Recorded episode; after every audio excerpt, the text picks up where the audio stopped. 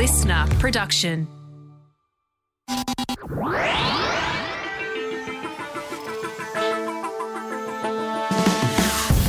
Hello, and you are very welcome to another episode of Ha Science Explained with me, Evrim Yazgin, a journalist with Cosmos Magazine.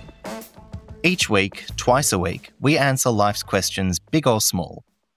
Today, I'm going to be talking about AI chatbots, which have been making headlines over recent months. A chatbot is like a robot that you can talk to through a computer or phone. Hello. Just like how a robot can be programmed to do certain tasks, a chatbot can be programmed to understand and respond to human language. It's like having a personal assistant that can help you with things like ordering food, booking a flight, or answering questions. How can I help you? The more you talk to a chatbot, the better it gets at understanding and helping you with what you need. Those last four sentences were written not by me, but AI chatbot ChatGPT. This was the artificial intelligence's response to my prompt What is a fun way of explaining artificial intelligence chatbots? Sure, it lacks my usual wit and charm, You sure about that? but ChatGPT's response sounds pretty natural and accurate. Thanks. That artificial intelligence language tools like ChatGPT are beginning to be pretty good at mimicking human writing has some people raising ethical concerns around authenticity and originality of written material. But we'll get to that. First off, how does it work? Artificial intelligence or machine learning language tools are all based on the same basic idea. I learn from huge amounts of data about what human speech and writing is like, and try to emulate it. Until recently, chatbots have mostly been a source of entertainment.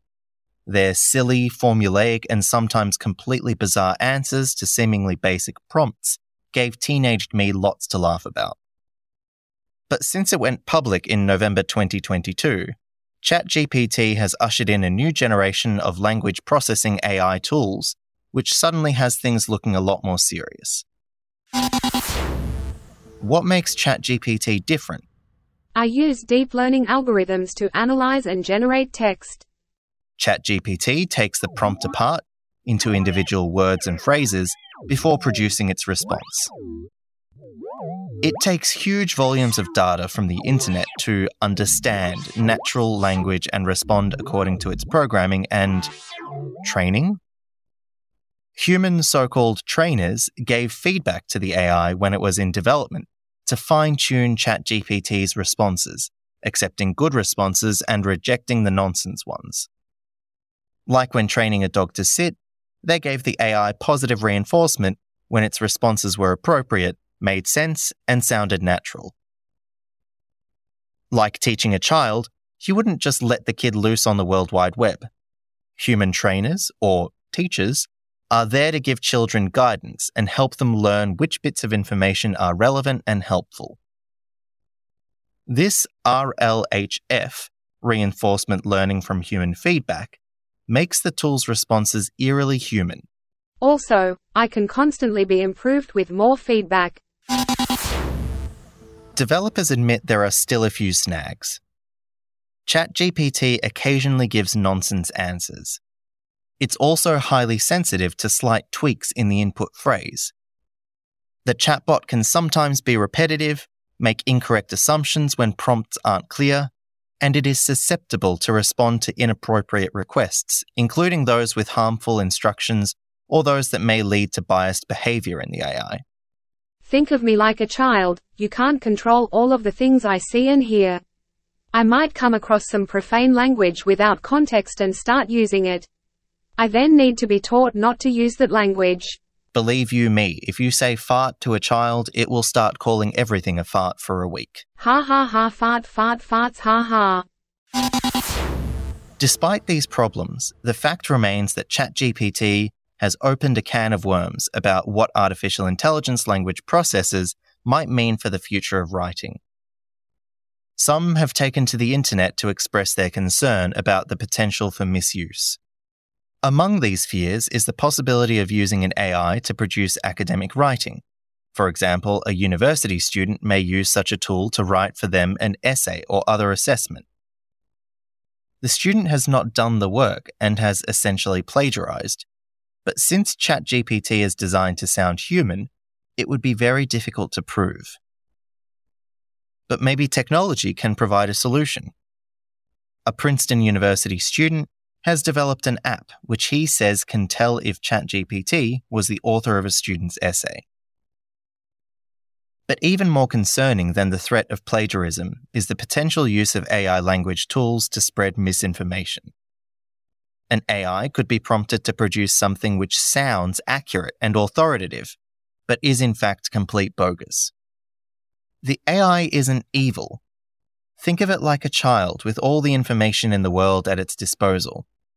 With underdeveloped understanding of right from wrong, the child could be manipulated to use that information to produce potentially harmful works.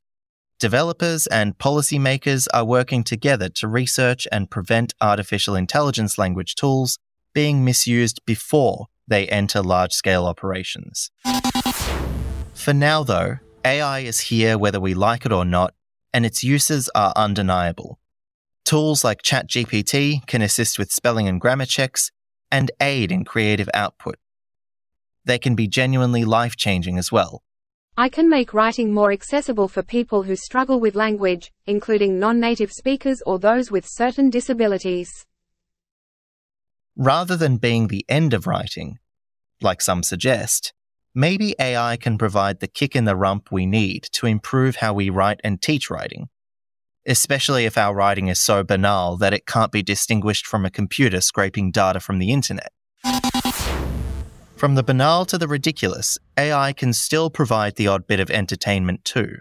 Some tools, like AI chatbot InferKit, let you play around with their parameters. Dialing up the sample temperature on InferKit increases the randomness of the text, with hilarious effect. I dialed up the sample temperature only slightly and asked InferKit to tell me a joke. InferKit's joke had me ruffling.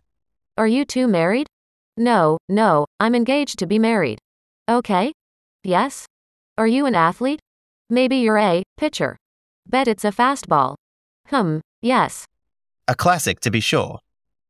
For the record, you can rest assured that I wrote this podcast script all on my own. Do you really believe him? While I let you ponder that, for the latest in science news, don't forget to check out the Science Briefing, also available here on the Listener app and head to cosmosmagazine.com for more science just like this. Otherwise, we'll be back again next time for another Ha Science Explained.